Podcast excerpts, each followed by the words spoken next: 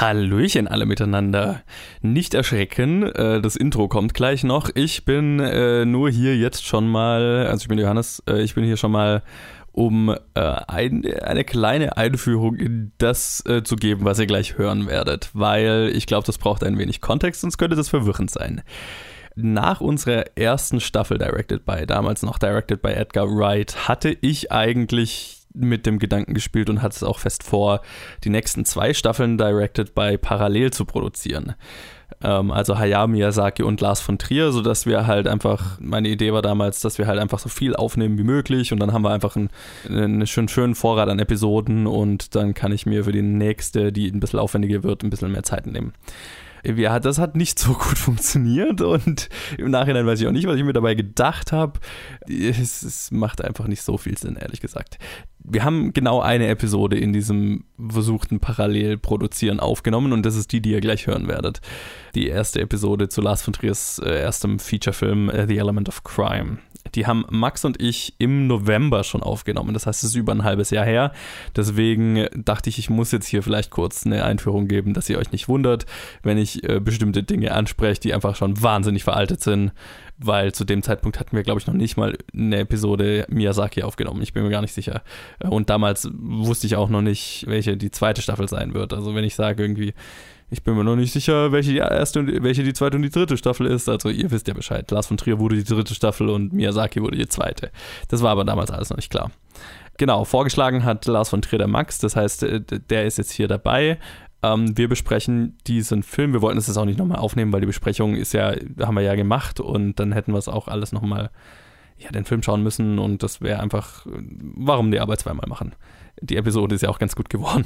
Aber deswegen, ich betrachte das jetzt eher so als Episode 0. Da war auch Luke noch nicht dabei, der eigentlich in, im Rest der Staffel wahrscheinlich dabei sein wird.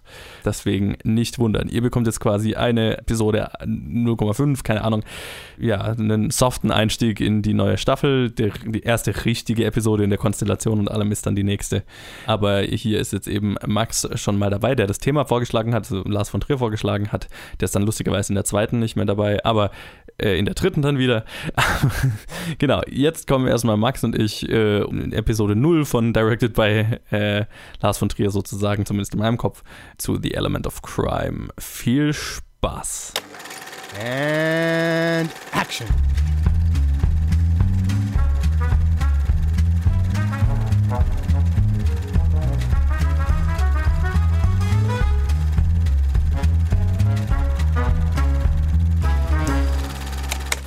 Hallo und herzlich willkommen zu einer neuen Staffel Directed by. Ich bin mir jetzt gerade nicht sicher. Das ist wahrscheinlich die dritte Staffel, aber es ist noch nicht sicher. Es könnte auch die zweite sein. Deswegen halte ich jetzt mal einfach vage, die, wie viel das ist. Ich, ich, ja, wir können es ja jetzt ausmachen. Lass es die zweite sein. Es ist wahrscheinlich die dritte. Ist aber äh, es, ist, es steht noch nicht fest. Aber mhm. auf jeden Fall ähm, eine neue Staffel Directed by. Ihr habt schon gehört. Ich bin der Johannes und mit mir habe ich den Max. Hi Max. Hallo Johannes. Und ich bin der, ich, ich bin der Max und mit mir habe ich den Johannes. Yay!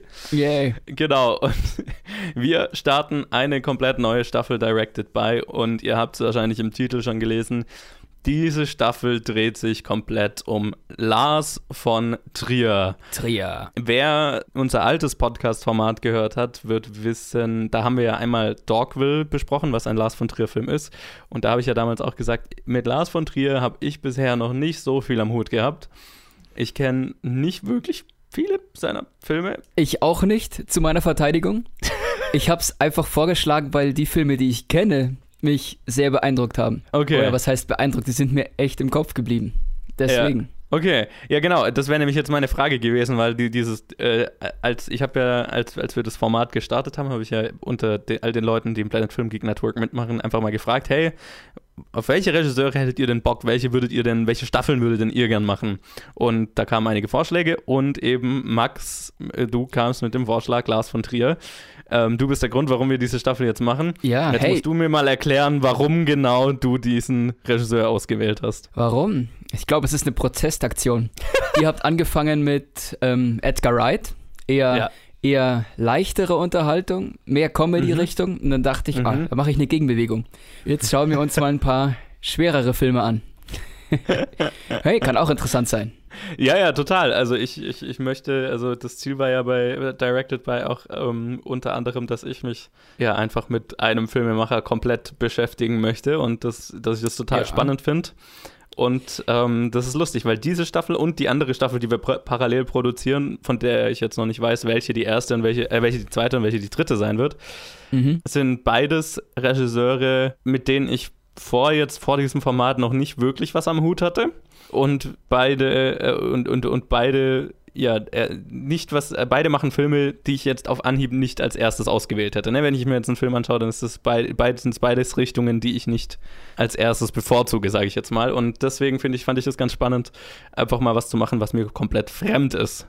Du hattest ja irgendwie da schon mehr Bezug dazu und hast ja gemeint, äh, hast ja schon gesagt, es sind schwerere Filme. Deswegen würde mich jetzt interessieren, Ah, was ist der erste Lars von Trier-Film, den du jemals gesehen hast? Mhm, Wie bist du okay. dazu gekommen?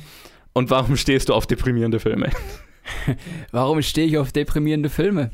Ich weiß nicht. Das ist so wie, wie bei Horrorfilmen, quasi, wenn du in eine mhm. andere Welt entführt wirst, die jetzt nicht locker und leicht ist, sondern dich schon so ein bisschen seelisch auch mitnimmt. Ich weiß, vielleicht mhm. auch so ein mhm. bisschen physisch. Ich habe die Filme allein geschaut, zu Hause im Dunkeln und dann fühlst du dich schon so ein bisschen, oh, etwas depressiv. Ja. Also ich habe angefangen mit Nymphomaniac okay. und das ist ja dieser, wie lang dauert der? Vier Stunden Epos, aufgeteilt auf zwei Filme. Genau, wollte gerade sagen, wenn du beide nimmst, dann ist natürlich irgendwie vier, viereinhalb. Ich, ich hatte keine Ahnung, worauf ich mich einlasse. Ich habe ja. rein vom Cover habe ich mich damals entschieden, die anzuschauen. Mhm.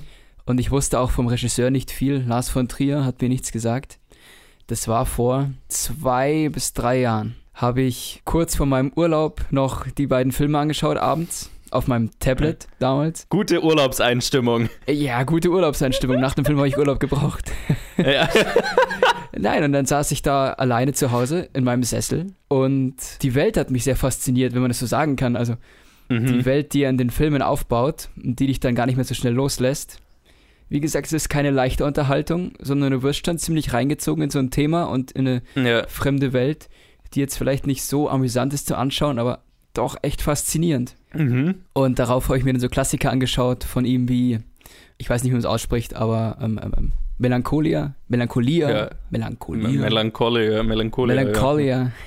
Ja. Weißt schon, mit Kirsten tanzt. Ja. Und das ist jetzt, ich glaube, der Film hat keine übermäßig große Länge, anderthalb Stunden, aber er zieht sich dann doch.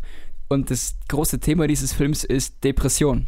Und dieses Gefühl, insofern ich das beurteilen kann, vermittelt für mich der Film auch ziemlich gut. Okay.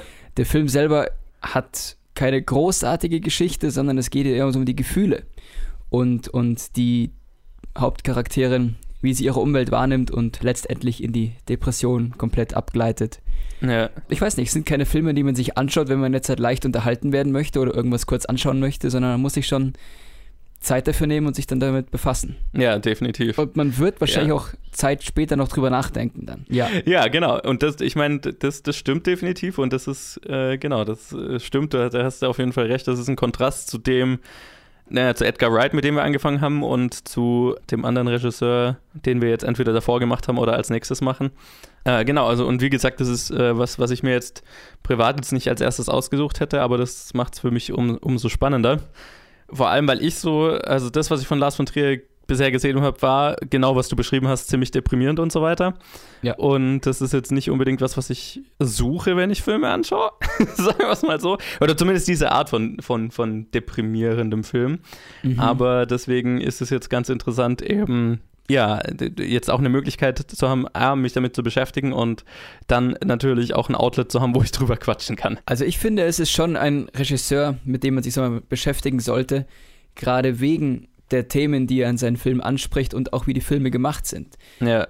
Ich habe das Gefühl, also jeder Film ist so ein eigenes kleines Kunstwerk und er hat seine Filme schon sehr durchstilisiert. Das definitiv, ja. Da sind die Bilder nicht einfach nur äh, grundlos gewählt oder da hat jede Einstellung schon ihren eigenen Zweck. Ja. Also in seinem ersten Film war es wahrscheinlich noch nicht ganz so krass wie später, aber da hat man schon gesehen, also es sind ungewöhnliche Kameraperspektiven und ja. die Szenen sind auch interessant miteinander verknüpft. Genau, da kommen wir jetzt aber dann gleich natürlich nochmal drauf, da kommen wir gleich Film drauf. reden wir dann ja jetzt. Ja, ja, ja. Aber ich meinte allgemein. Ja, ja, genau. Nee, da hast du auch definitiv recht. Ich würde jetzt mal kurz erstmal wie bei Edgar Wright auch ähm, erstmal allgemein was zu Lars von Trier sagen. Ein paar äh, Facts über, zu dem Menschen, über den wir jetzt dann reden werden. Ähm, über, und, Do it, ja. Ähm, da haben wir es zu tun mit Lars Trier. Das von hat er selbst irgendwann mal eingefügt. Keiner weiß so richtig warum, aber viele vermuten, dass es so als Parodie gedacht ist. Also eigentlich nur Lars Trier heißt der Gute. Geboren am 30. April 1956 in Kongens Lyngby in Dänemark. Ich hoffe, ich habe das nicht zu sehr falsch ausgesprochen. Er ging auf eine Filmhochschule, äh, äh, Filmhochschule. Er hat zuerst Filmwissenschaften an der Universität Kopenhagen studiert und ging dann auf die dänische Filmhochschule als Regiestudent. Sein Regiedebüt ist The Element of Crime, das wir heute also den wir heute besprechen werden. Und er hat insgesamt äh, lass mich 1, 2, 3, 4, 5, 6, 7, 8, Waren's 9, 12? 10, 11, 12, 11 oder 13, 14 oh. Filme gemacht, die wir hier besprechen werden. 14 sogar. Er ist ziemlich, also er hat ziemlich viel anderes auch noch gemacht, also einige Musikvideos und Kurzfilme und äh, Fernsehfilme und Fernsehserien. Ähm, aber wir konzentrieren uns bei diesem Format ja nur auf die Langspielfilme, deswegen das sind 14 Stück, also 14 Episoden. Yay! Kriegt ihr Lars von Trier zu hören. Und das zu der Jahreszeit, wo es eh schon so depressiv und dunkel draußen ist. Ja, genau. Ich weiß gern, ja nicht. Gern wenn, geschehen. Genau, wenn das jetzt die dritte Staffel erst ist, dann kommt die wahrscheinlich dann im Frühjahr raus. Also ein guter Start ins neue Jahr. Genau, wir nehmen es im Winter auf zumindest. Passt dann zu unserer Stimmung. Kommt mit uns auf eine deprimierende Reise. Ich weiß es nicht. Und wir fangen an mit The Element of Crime. Das ist ein Regiedebüt ähm, sein Langfilm-Regiedebüt. Er hat davor schon mal einen Fernsehfilm gemacht. In dem Film, der ist von 1984, spielen mit Michael Elphig, Meme Lai, Esmond Knight, Gerald Wells und viele mehr. Und der Film handelt von einem Polizisten, der einen Serienmörder jagt in einem dystopischen Europa. Mhm. Und dieser Film ist gleichzeitig, also ist ein Langspielfilm, Regiedebüt, aber gleichzeitig auch der erste Film in einer Trilogie von Lars von Trier. Und sein erster englischsprachiger Film auch. Das ist auch richtig, exakt. Genau, und The Element of Crime ist auch gleichzeitig der erste in seiner Europa-Trilogie, in der Lars von Trier sich ähm, mit der europäischen Geschichte des 20. Jahrhunderts äh, beschäftigt, mit den Überbleibseln von archaischen Gesellschaftsformen und dem Verfall Europas setzt er sich da auseinander. Und genau, der erste davon ist The Element of Crime. Und dann gibt es noch Epidemic, den wir dann in der nächsten Episode besprechen werden. Und in der übernächsten dann Europa. Also der letzte Film in der Europa-Trilogie heißt auch einfach nur Europa. Wow. So, so viel mal vorweg. Und jetzt fangen wir, wie gesagt, an mit The Element of Crime, einem, ja, ich würde es fast als so, also zumindest vom, von, von der Machart eher sehr film-noirig, ne? Du hast dann Priva äh, ein, nicht ein Privatdetektiv, ein Polizisten, der einen Serienmörder jagt. Und ja, es ist äh, alles äh, viel erzählt durch Voice-Over des äh, Polizisten. Das Spezielle an der Voice-Over ist, finde ich, dass sie ja eigentlich ein Gespräch ist, oder nicht?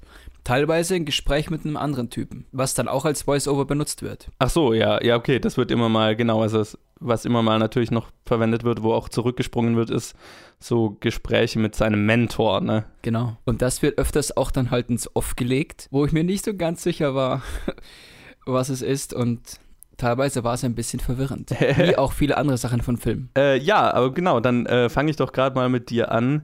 Erzähl mir doch mal jetzt, ähm, wo du als äh, jetzt als, als Lars von Trier Fan oder als jemand, der seine Filme mochte. Wie hat dir sein erster Film gefallen und ähm, wie hat er auf dich gewirkt, so als Erstlingswerk von einem Typ, der ja doch einen sehr klaren Stil hat? So? Er hat einen klaren Stil und man sieht, finde ich, dass er ihn da noch gerade so entwickelt hat. Aber auch da, in seinem Erstlingsfilm, hat er schon viel gespielt mit Farbe, was jetzt in diesem Film sehr ins Auge springt. Ja. Und auch mit der Kameraführung die doch immer sehr klar geplant war. Und oft siehst du im Bild dann halt noch so Elemente im Vordergrund und im Hintergrund, die zusammenspielen. Also es passiert immer irgendwas im Bild. Ja. Die Bilder sind nicht einfach nur grundlos gewählt, sondern die haben schon immer irgendwas zu erzählen noch. Und ich finde, die Stimmung vom Film wird ganz gut durch die, durch die Kameraführung und durch wie er gedreht wurde beeinflusst. Das, das haben wir, glaube ich, damals schon besprochen. diese gelbe Farbe. Und ich glaube, die ist auch nicht einfach so gewählt, sondern spielt auch rein in dieses, es ist fast schon so ein bisschen Traumsetting, ja. was man sich da anschaut. Und das passt von der Farbe her auch in diese, in diese Richtung. Ja. Und ich glaube, das Gelb ist nicht zufällig. Und ich finde, da sieht man schon wirklich gut, wie gesagt, dass er da seine eigenen Gedanken hat zur Stilisierung und wie er seine Geschichte vermitteln möchte. Ja. Und das macht dann in späteren Filmen, ich weiß nicht, ob welche du kennst, oder da haben wir jetzt nicht drüber geredet, Noch welche du nicht kennst. besonders viele. und auch bei dem Film finde ich, man kann sich nicht einfach nur kurz hinsetzen und sich berieseln lassen. Man sollte schon, man muss quasi aufpassen, weil der Film springt schon von einer Szene zur anderen mit teilweise recht fließenden Übergängen. Ja. Wo du teilweise noch in irgendeinem, was weiß ich, was ist das, so ein Labor, wo Leichen aufgeschnitten worden sind. Und dann bist du aber schon in einer überfluteten Bibliothek oder einem überfluteten Archiv, was das war. Also. und da ist mir, ich habe aktiv zugeschaut und mir ist auch da der Übergang relativ schnell gegangen dann. Ja. Von, von einem krassen Setting zum anderen krassen Setting. Und das macht auch so den Stil des Filmes aus. Du weißt nie, wo du wirklich bist. Es ist alles so ein bisschen hm, verwirrend gehalten und wie du sagst, dystopisch. Alles scheint sehr zerstört und durcheinander zu sein. Ja. Und das war, macht für mich so einen großen Reiz dieses Filmes aus. Es ist die Stimmung. Und nicht in erster Linie so die Geschichte, sondern so die Stimmung, die der Film aufbaut, in die du ja. da reingezogen wirst. Das ist für mich so ein Lars von Trier-Ding, würde ich jetzt mal sagen. die, die, die Filme haben alle eine wirklich starke Stimmung in sich, die man da während dem Film erfährt, wie so eine Achterbahnfahrt. Oh. Ja. Es, also, ah, kommen wir auf die Traumsequenzen zurück, die auch mal wieder auftauchen. Ja. Da gibt es gefühlt mehrere irgendwie, die so ineinander spielen immer und die fand ich auch verwirrend und ich, hm, es wird quasi so vielleicht ein bisschen die Hintergrundgeschichte erzählt, aber auch sein eigener Albtraum. Und es wird beides so verwoben ineinander. Ja, genau. Fas faszinierend. Ja, es ist also, ja, ich, ich, stimme dir mal zu, in, in, in dem, also der Film hat eine sehr klare Stimmung, sagen wir es mal so. Ja. Also wie du ja schon gesagt hast, durch die Kameraarbeit und durch die Farbgebung, die so super, super gelb und, und, und so ein bisschen dreckig ist. Also jetzt rein von der Farbgebung her ist es ja so es wirkt auch so ein bisschen schmuddelig von den Farben. Und dann natürlich durch die Sets, die so richtig abgefuckt runtergekommen dystopisch sind. Und ich muss sagen, also das ist eine Art von Dystopie, so rein vom, vom, von, der, vom Set, von der Setgestaltung her und so weiter. Das habe ich jetzt so noch nicht gesehen. Also so diese klassischen Dystopien-Filme sind dann ja immer, immer so ein bisschen futuristisch oder noch so. Und das ist ja schon sehr, keine Ahnung, ich wüsste nicht mal genau, wie ich das beschreiben soll. Also es hat ja noch so viele Elemente von, von unserer Welt, die wir, die wir kennen. Also keine Ahnung, die Technologie schaut jetzt, also schaut jetzt nicht so fortgeschritten aus. Und keine Ahnung, die einzelnen Elemente erkennt man noch so, aber es ist halt alles irgendwie super abgefuckt und runtergekommen. Das ist, glaube ich, was so in diesem Fall diese, diesen dystopischen Charakter am meisten ausmacht. Richtig, richtig. Und ich finde, das lässt sich sehr spannend anschauen. Ja. Vor allem so vom Set-Design und von den Bildern ist es wirklich interessant wie gesagt, also du kannst nie wirklich verorten, wo du jetzt gerade bist, an welchem Ort, in welchem Raum oder wo genau in dieser Stadt. Ja. Und das macht aber so den Reiz aus von diesen komischen, verborgenen Orten, die alle ziemlich geheimnisvoll sind. Und wie du sagst, dieser zerstörte Stil, das hat was. Und das erinnert mich an, an Delikatessen, den ich dir mal gezeigt habe. Ja, genau. Ja, das stimmt. Spielt auch in so einem zerfallenen Nachkriegs- Paris, glaube ich. Paris, aber mhm. ob es jetzt Paris ist, weiß ich nicht. Wird ja auch nie wirklich erwähnt. Ja. Aber da bist du auch in einem Haus in irgendeiner Stadt, aber du hast keine Ahnung, wo genau du dich befindest. Ja. Und diese Nicht-Verortbarkeit macht so einen großen Reiz irgendwie aus. Ja, es macht auf jeden Fall, es sorgt auf jeden Fall für eine, äh, für eine Stimmung. Das, ähm, so viel würde ich dabei sagen. Wie fandest du denn, jetzt weiß ich gerade seinen Namen nicht mehr, ähm, Michael Elfig als der, Pri äh, na, ich will die ganze Zeit Privatdetektiv sagen, weil es so Film noir-mäßig ist, aber es ist es wirkt ja nur so. Es ist, äh, er ist ja naja, Polizist. Es ist immerhin ein Detektiv oder Polizist, ja. Lass ja, einfach genau, privat ja. weg. Ja, genau. Ein, unser Detektiv, unser Polizist auf seiner Ermittlungsmission, weil ich fand, er war so, also das hat noch viel mehr für mich zu diesem Film Noir-Feeling beigetragen, dass er so auch gecastet war Total. Vom Aussehen und von der Stimme her auch, ne? So. Ja, also wie er sich verhält, wie er spielt, von der Stimme her. Ja. Das ist alles eine Hommage an die Film Noir-Filme.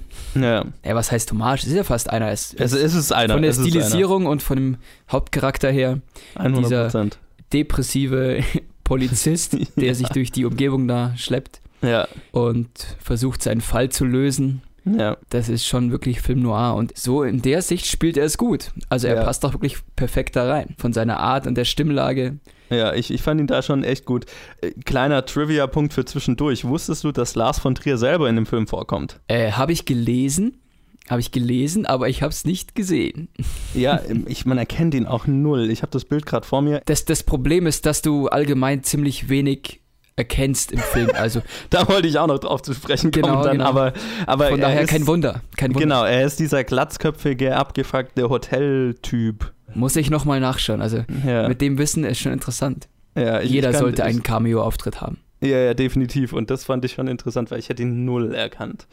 Äh, ehrlich gesagt wusste ich auch, bis, jetzt, bis ich mich jetzt mit, dem, mit dieser Staffel befasst habe, nicht so richtig, wie der Typ aussieht, wie Lars von Trier aussieht. Aber. Gut, er hat, glaube ich, keine Glatze, oder? Hat er eine Glatze? Ich bin mir nee, nee, heutzutage natürlich nicht mehr, aber er, er ja, ist also, halt auch also, viel, viel jünger und so, aber das schon.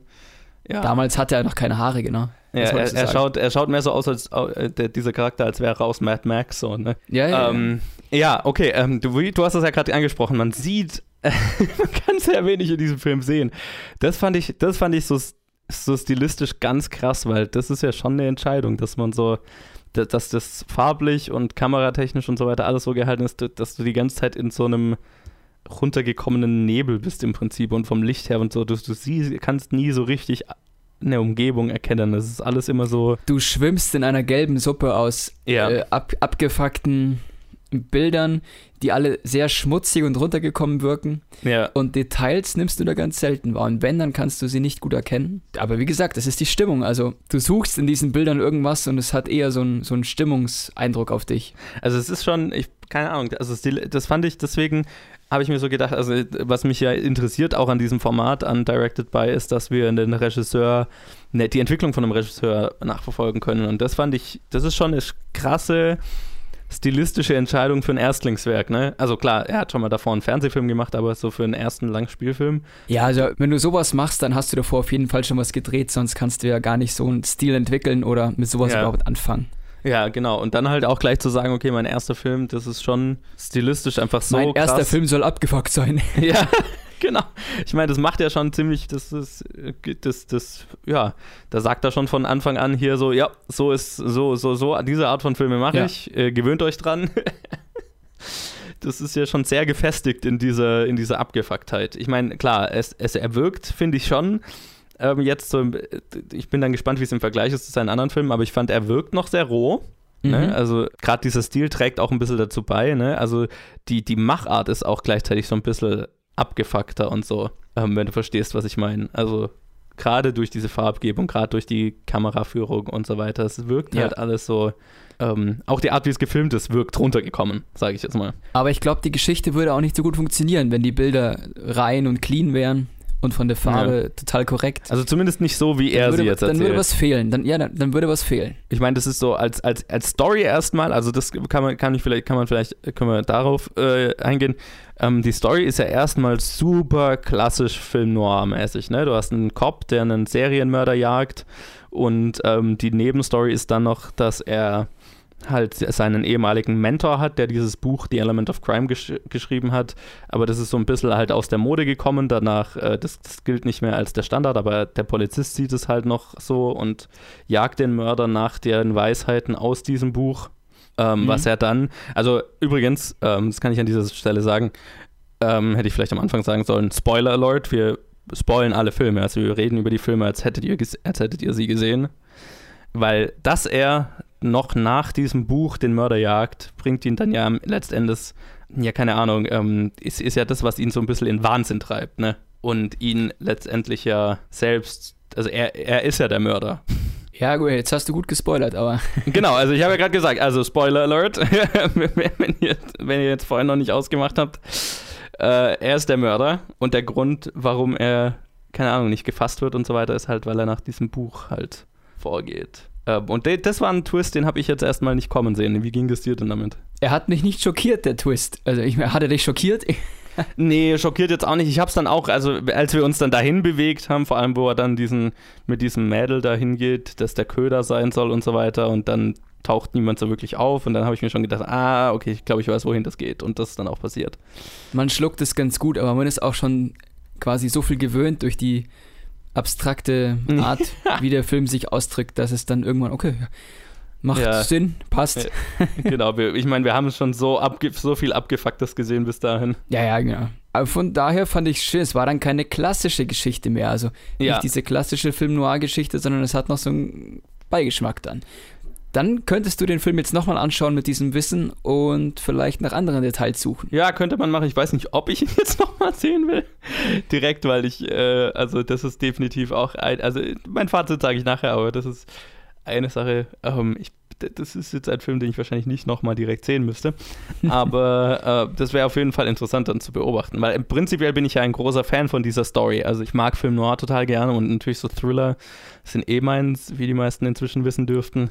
Ähm, deswegen so dieser Twist, also dass wir halt einen Kopf verfolgen, der die ganze Zeit einen Serienmörder jagt und am Ende stellt sich raus, er selber ist der Serienmörder und ist eigentlich total wahnsinnig. Wahrscheinlich das, jagt er sich selber sogar und weiß es dann gar nicht. Ja, genau. Weil er in also seinem Albtraumsüppchen da rumschwimmt. Genau. Das ist ja auch so ein bisschen schizophren, was er die ganze Zeit macht, ne? Ja, ja. Ähm, und, und das ist schon interessant und dass wir halt auch irgendwie, also deswegen finde ich es auch so interessant, wenn wir jetzt äh, da könnte man jetzt drüber philosophieren, ähm, zu sagen, also diese, wir haben ja gesagt, das ist alles so abgefuckt und es ist alles so albtraumhaft und, und Oder weil es gesagt, ein Albtraum ist. ist genau, wir sind, sind wir in einer, wir bewegen uns auch farblich und stilistisch die ganze Zeit in dieser Suppe ähm, und wir sind, wir hören seine Voice-Over, wir sehen eigentlich alles aus seinem Blick. Ist das die Art und Weise, wie er die Welt wahrnimmt? Ist die Welt in Wirklichkeit so? Wir sehen das, wie er es wahrnimmt und seinen Albtraum, deswegen ist es ja in diesem Setting, in dieser Farbe. Ich sage ja, es passt gut. Genau, und, und das ist ja, ähm, also das, das lässt, glaube ich, viel Raum für Interpretation. Oh ja. Dann in diesem Kontext. Dann hast du noch diese ganzen Albtraumsequenzen, die abstrakten. Die ja. kannst du vielleicht auch nochmal analysieren. Ja. Oh die immer wieder auftauchen. Vielleicht ist das ja der Schlüssel dazu, wie er so geworden ist. Ja. Eine Vorgeschichte? Äh, möglich. Also ich meine, auf jeden Fall hat ja sein Mentor auf jeden Fall äh, da äh, ein, was mitzuspielen und dieses Buch, das der Mentor geschrieben hat ist ja ein großer Teil davon, zumindest von seinem mörderischen Vorgehen dann. Ne? Er hat sich zu viel mit Serienmördern beschäftigt, ist dann selber einer geworden. Äh, genau, also genau, oh. in, dem Sinne auch schon wieder fast eine klassische, äh, klassische Geschichte. Also das ist was, was ich definitiv ja, ja. schon mal gesehen habe. Aber die Geschichte könnte dünn sein, wenn sie nicht so verworren dargestellt werden würde. Ach, gar nicht mal dünn. Also ich, ich mag dieses, nee, nicht, diese ja, Art von Stories ja. Ähm, es ist halt sehr, in dem Fall sehr unkonventionell erzählt, von einer Geschichte, die ich aber so wahrscheinlich schon ein paar Mal gesehen habe. Was ja in, im Prinzip nichts Schlechtes ist. Also, das, das hat mir ja ziemlich gut gefallen. Also, die Story an sich hat mir ziemlich gut gefallen. So ein bisschen merkwürdig fand ich ja den äh, Charakter, den, wie heißt du jetzt nochmal, äh, Meme Lai spielt. Also, die spielt so eine asiatische Prostituierte, ist sie, oder? Ja, sowas. Und ach, lustig ist übrigens auch, dass der ganze Film ja im Prinzip in Deutschland spielt, ne? Im Prinzip, aber wie gesagt, wirklich was mitbekommen tut man nicht. Nee, es ist aber, genau, also die, die Straßennamen und so weiter sind alle deutsch, die Autos haben deutsche also Polizei steht halt in Deutsch auf den Autos und so weiter. Obwohl er in England gedreht wurde, glaube ich, gell? Ja, genau. Also das ist ja auch ja. irgendwie, und dann gibt es irgendwie so noch eine ganz, äh, jetzt, jetzt schweife ich ab, aber egal. Ähm, dann gibt es ja noch so eine ganz merkwürdige Szene, finde ich, mit diesem Forensiker, der die oh, Autopsie ja. da durchführt der, und so einen klaren deutschen Akzent hat. Klasse mit dem Hund. und ja, so, der, der ja eher so, also ganz klar so einen Nazi spielen soll, darstellen soll, der halt davon gekommen ist, sozusagen. Ja, ja, gut, das, das wird dir ja auch aufgedrückt. Er fragt ihn ja auch, wo er gelernt hat. Ja, genau, Auschwitz. in Auschwitz. Und das, ist, das fand ich nämlich interessant, weil das ist ja ein dystopisches Europa aber eine Dystopie aus den 80ern sozusagen, wo ja der Zweite Weltkrieg noch gar nicht so lange her war. Das fand ich eben interessant, weil das ja so eine die dystopische West, die, ja, eine dystopische Zukunft, aber halt aus Sicht der 80er darstellt. Das fand ich, äh, ja, war interessant zu sehen, wie, wie zumindest Lars von Trier sich eine dystopische Zukunft damals vorgestellt hat. Ja. Ähm, was mich jetzt noch interessieren würde, wie stehst du zu Memeleis Charakter und ihrer Beziehung zu Fischer, dem Detektiv? Ähm, weil das war so für mich der Teil des Films, bei dem ich nicht so richtig, bei dem ich am wenigsten wusste, äh, wie, ich, wie ich dazu stehen soll, weil das ja schon irgendwie, ja, zwei sehr kaputte Charaktere. Sie ist, äh, sie ist irgendwie eine Prostituierte, die da aus diesem Leben raus will und sich mit ihm einlässt, aber er behandelt sie auch jetzt nicht gerade gut. Ähm, ich sag mal so, ich glaube, es zeigt nochmal mehr, was für ein Typ er ist und in welchen Umfelden er sich quasi herumtreibt, in welchen ja. Etablissements er sich auffällt, abseits ja. von seiner Detektivgeschichte, sondern vielleicht hier jetzt mal so als Privatmensch. vielleicht lernt man da seinen Charakter nochmal auf einer anderen Ebene kennen. Auf der versucht zärtlichen Ebene, was bei ihm vielleicht auch nicht ganz funktioniert. Ja, nicht Aber wirklich. Äh, wie jeder andere Mensch sehnt er sich wahrscheinlich auch nach Liebe, kann es vielleicht nicht so ausdrücken oder drückt es auf eine andere Art aus. Wer weiß das ja. schon. Und ich denke, es verstärkt noch so mehr das Bild von ihm, das der Film zeichnet, mal aus einer anderen Perspektive oder in einer anderen Richtung die man sonst da nicht so mitbekommt. Was es für mich verdeutlicht hat, also die Beziehung, also die, die Interaktion zwischen den beiden war das erste Mal, wo ich mir dann gedacht habe, ah, vielleicht ist unser Detektiv oder unser Cop, dem wir die ganze Zeit folgen, auch selber nicht so ganz richtig im Hirn. Ja, siehst ähm, du. Weil es, es gibt nicht sogar eine Szene, wo sie ihm das sagt. Jetzt weiß ich es nicht mehr genau, ist jetzt auch schon wieder zwei Wochen her, dass ich den Film gesehen habe, aber mit Sicherheit. Also, wenn sie so behandelt wird, dann wird sie es bestimmt mal. Genau, ich meine, die haben ja auch, also sie reagiert ja auch irgendwie auf seinen Wahnsinn, in den sie damit reingezogen wird. Was ich jetzt noch ansprechen wollte, weil das fand ich interessant. Wie hat denn für dich das, der Mister, die, die Mörderjagd für dich funktioniert, dieser Thriller-Aspekt? Ich sag mal so, man hat manchmal nicht so viel mitbekommen, was genau er jetzt tut. Vor ja. allem am Anfang war ich mir nicht sicher, ob es jetzt ob ein Mörder existiert oder wen genau er jagt. Ja. Aber ich, das lag, glaube ich, auch sehr an diesen Elementen, in die man erstmal reinkommen musste. Ähm, an sein Gespräch mit seinem Mentor, dann die dazwischen geschobenen Albtraumsequenzen immer, die wahrscheinlich irgendwelche Erinnerungen waren an durchlebte ja. Sachen. Und dann diese schnellen Sprünge immer von, von einem Ort, den man nicht kennt, zu einem anderen Ort. Und da ist mir am Anfang erst nicht ja. wirklich aufgefallen, worum es eigentlich geht. Das kommt erst später gefühlt. Ja, wo man dann ja. so langsam raussieht, was er eigentlich tut und was er, was er versucht er zu ermitteln. So gesehen, es ist kein richtiger Krimi, wo er einem bewussten Kriminellen hinterherjagt oder sowas. Das ist alles sehr abstrakt. Ja, ich meine, genau, gefühlt. rein, rein oberflächlich gibt es natürlich, er jagt diesen Serienmörder, den, wie heißt der, Lotto-Killer? Nee. Lotto-Killer, ja, sowas. Irgendwie so, ne? Also das fand ich, das fand ich so ein bisschen lächerlich oder keine Ahnung, weiß nicht so richtig. Das hat für mich so ein bisschen nicht so ganz funktioniert, dass er, also dieser Name und dass er irgendwie halt Lotterieverkäuferinnen umbringt. Das ist irgendwie, fand ich sehr random.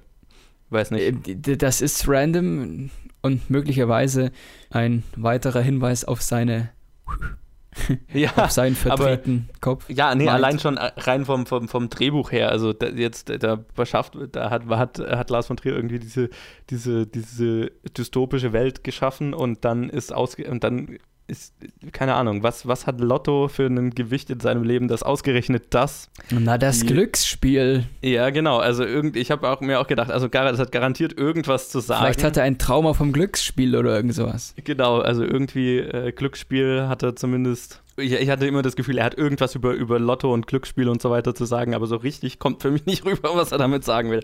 Aber, Glücksspiel ist schlecht. Ja, genau. Wenn du Glück spielst, äh, wenn du Glück, Glücksspiel betreibst, dann wirst du umgebracht. Ich weiß es nicht. Auf jeden Fall, also genau, auf der Oberfläche gibt es natürlich diese Story, dass er diesen Lotto-Mörder äh, jagt. Aber ich hatte die ganze Zeit das Gefühl, so richtig interessiert ist der Film an dieser Geschichte jetzt nicht, sondern mehr so an diesem Albtraum, in dem unser Fischer, der, der Cop, sich die ganze Zeit befindet. Klar, das ist das eigentliche, worum es geht. Im Endeffekt merkst du ja, es gibt dir gar keinen externen Mörder oder den man jagen kann. Genau, sondern wir verfolgen den Mörder, wie er sich selber jagt oder wie er das, halt. Deswegen sind wir ja auch mal, also immer bei ihm und bewegen uns immer in dieser Albtraumebene. Im Prinzip ist es so die, die, der, der Hund, der seinen eigenen Schwanz jagt, sozusagen. Ja. Nur halt in einem, in einem niemals endenden Albtraumsumpf, in dem der Typ gefangen ist. Ähm, und das Gefühl, das bringt der Film auf jeden Fall sehr effektiv rüber, das kann ich sagen. Ja, du ähm, fühlst die Geschichte eher. Ja, genau. Sie wird nicht ein bisschen jedes Detail auserzählt. Und äh, keine Ahnung, ich weiß nicht, also das fand ich fast schon ein bisschen schade, aber das liegt mehr daran, dass ich halt so auf so Thriller stehe und gerne mehr davon gesehen hätte. Andererseits, wenn der Film eben dieses, dieses Feeling, dieses, diese Depression, dieses keine Ahnung, diesen Albtraumstrudel äh, klar deutlich machen wollte, dann hat er es definitiv geschafft. Also wer bin ich, dass ich mich darüber beschweren kann? Ich glaube auch, dass der Film eher ein Gefühl klar machen wollte, als jetzt die reine Geschichte. Wenn du dir einen Film mit einer Geschichte anschauen möchtest, dann musst du einen anderen anschauen. Oder von einem anderen Regisseur Filme schauen. Genau. Element of Crime verfolgt nicht nur eine Geschichte, schon auch, aber die ist eher so nebensächlich. Ich glaube, es geht eher um die emotionale Ebene des Charakters. Und ja. vielleicht auch der Gesellschaft damals, wer weiß. Ja, und was ich eben interessant fand, ähm, unter dem Gesichtspunkt, also was ich ja vorhin gesagt habe, seine, also die, seine ersten drei Filme sind seine Europa-Trilogie sozusagen, wo er sich eben mit der Geschichte Europas im 20. Jahrhundert auseinandersetzt. Und unter dem Gesichtspunkt fand ich es dann interessant anzusehen, halt, äh, wie er quasi dieses Nachkriegseuropa das Trauma sieht. Genau, das Trauma eigentlich verdeutlicht in, in, in, in diesem Albtraum, den dieser eine Charakter hat, aber der so für, für, die ganze, für den ganzen Kontinent steht im Prinzip. Ich denke eben auch, dass es nicht nur um die emotionale Ebene des Charakters geht, sondern vielmehr eben um die Stimmung damals ja. im Land. Genau, und alles, weil eben alles so runtergekommen ist und zerstört und so weiter. Ja. Übrigens ein lustiger Zufall, dass wir den Film besprechen, da ich ja gerade eben fertig bin mit Im Westen nichts Neues. Ah. ah. Wie passend. Wie passend. Und da schildert der Hauptcharakter ja auch dieses Trauma, das er quasi erfährt und über die verlorene Jugend. Der, ja. der, der, Detektiv ist ja nicht mehr ganz so jugendlich gewesen, aber ich glaube auch, dass dieses Trauma, wovon wir in, im Westen nichts Neues erfahren, auch hier ein Thema ist. Deswegen sage ich, vielleicht spielt Lars von Trier auf diese Story ab. Ja, ich glaube, das, das macht, ist definitiv drin und natürlich, was, was, er, was ich sehr interessant fand, also gerade diese Interaktion, die er mit diesem offensichtlichen Nazi hat, der da in, ja. in der Pathologie arbeitet und dann finde ich auch dieser Polizeihauptmann, der ja irgendwie sehr, keine Ahnung, so, so pseudo-faschistisch rüberkommt, so, ne? Mhm. So Strongman-mäßig, Typ in Springerstiefeln und so weiter. Das, das ist alles schon sehr bewusst an die, an die Zweite Weltkriegsgeschichte angelehnt und da mit, mit verarbeitet im Westen nichts Neues spielt ja im Ersten Weltkrieg, aber ich glaube, ja. dass man die zwei Kriege sehr gut von dieser Emotion her vergleichen kann dann. Naja, Krieg ist Krieg, ne? Also, Krieg ist Krieg. Klar. Ja. In dem Fall halt jetzt noch ähm, diese, dieses ganze Fasch faschistische ja, genau. Symbolik genau. und das, so weiter, die natürlich mit drin ist. So dieses Trauma von einem Krieg, das äh, finde ich, äh, ja, das kommt da schon rüber. Und äh, je mehr ich drüber nachdenke, ähm, jetzt so diesen Albtraum, den in dem dieser eine Typ lebt, jetzt als, als Alb, keine Ahnung. Albtraum des Volkes oder dieses Landes genau, dann zu sehen. Posttraumatischer ja. Stress des ganzen Kontinents zu sehen, das ist definitiv wahrscheinlich, also das ist glaube ich schon eine, eine Interpretation, die man machen kann, sagen wir mal so. Ich sag mal, es wird nicht umsonst Europa-Trilogie heißen und ich glaube schon, dass sich der Film mit dem Thema beschäftigt. Genau. Nicht im Großen und Ganzen, sondern eher anhand eines kleinen Details, an eines Charakters eben so ein bisschen darstellt, ja. Um das zu begreifen. Und es eher symbolisch behandelt halt als. Und eher als symbolisch. Abstrakt, ja, wie der ganze Film halt. Genau, ja, abstrakt. Genau, er setzt sich ab, abstrakt damit auseinander. Und ich glaube, das, das kommt schon rüber. Deswegen äh, würde ich jetzt mal abschließend äh, dich fragen, jetzt wo du Lars von Triers ersten Film gesehen hast, wie hat dir der gefallen? Und ähm, keine Ahnung, bist du, bist du gespannt, den Rest zu sehen? Den Rest der Europa-Trilogie und den Rest von Lars von Triers Filmografie? Ich bin auf jeden Fall gehypt, den Rest von der Europa-Trilogie zu sehen und vor allem auch Lars von Trier, da ich ihn eben als Regisseur schätze, der mit den Bildern spielt und Emotionen eben hervorruft. Ja. Und wie schon gesagt, also an den Filmen, speziell an diesem, hat mir sehr gut gefallen, dass er dich in eine Welt, in eine Emotion hineinzieht und dir das quasi so erfahrbar macht. Ja. Nicht die reine Geschichte, sondern auch die Emotionen, ja. die da ein wichtiges Thema sind. Ja. Für mich, äh, ja, ich finde ihn sehr gut. Ähm, ich ich würde so abschließend sagen, also ich fand es auf jeden Fall sehr interessant, ihn anzuschauen. ich weiß jetzt nicht, so 100% meins ist es, glaube ich, nicht, aber ich glaube, aber das, das war mir, glaube ich, klar schon von vornherein, wo ich mich auf diese, auf Lars von Trier als Regisseur für Directed by eingelassen habe. Ähm, ich fand es definitiv interessant und ähm, interessant, den zu sehen. Und zwar so was ganz anderes, also so diese, wie gesagt, diese, diese Art von Dystopie, diese, keine Ahnung, diese Ästhetik, das war aber so was, was ich jetzt so noch nicht gesehen hatte und das finde ich ja immer spannend. Wie gesagt, ich kenne nicht viele Beispiele, wo man, wo man diesen Film jetzt dran messen könnte. Total. Der einzige, der mir von den Bildern und so von der Handlung so ein bisschen einfällt, ist eben, wie gesagt, Delikatessen. Ja. Ähm, der französische Film, der auch genau dieses Setting hat und auch diese Bilder eben zeigt. Ja, ich habe auch was. ein Review gelesen, das gesagt hat, Schweigende Lämmer trifft auf Delikatessen. Ja, ja, das, genau, das trifft es ganz und gut. Das, das, das, das äh, trifft schon gut, ja. Schweigende Lämmer, ja, weiß ich nicht, aber. Also rein vom Serienkiller, ne? Vom, ja, gut, vom Serienkiller. Ja. Aber jetzt von der visuellen Kraft passt er sehr gut zu Delikatessen. Definitiv, ja. Also deswegen, ich bin, ich bin sehr gespannt darauf, was Lars von Triers Filmografie noch so oh, zu ja. bieten hat. Ähm, ich, ich, ich bin mal gespannt. Also es, es war auf jeden Fall ein Start, wie ich, wie ich ihn erwartet hatte. Ähm, de, äh, relativ deprimierend, relativ. Äh, was hattest du denn sonst erwartet? Nein, gar nicht. Also das ist genau, was ich erwartet hatte, deswegen. Ah, ach so. Ah, ja. ähm, und äh, sehr viel Raum für Interpretation. Ich bin gespannt. Ähm, wie das noch wird, wenn wir weiter in den Albtraum von Lars von Triers Hirn eintauchen. Ja, das kann ja was werden. Also auf jeden Fall äh, schon mal danke, dass du dabei warst und dass du den Vorschlag gemacht hast, Max. Danke, dass du dabei warst und mitgemacht hast. Klar doch.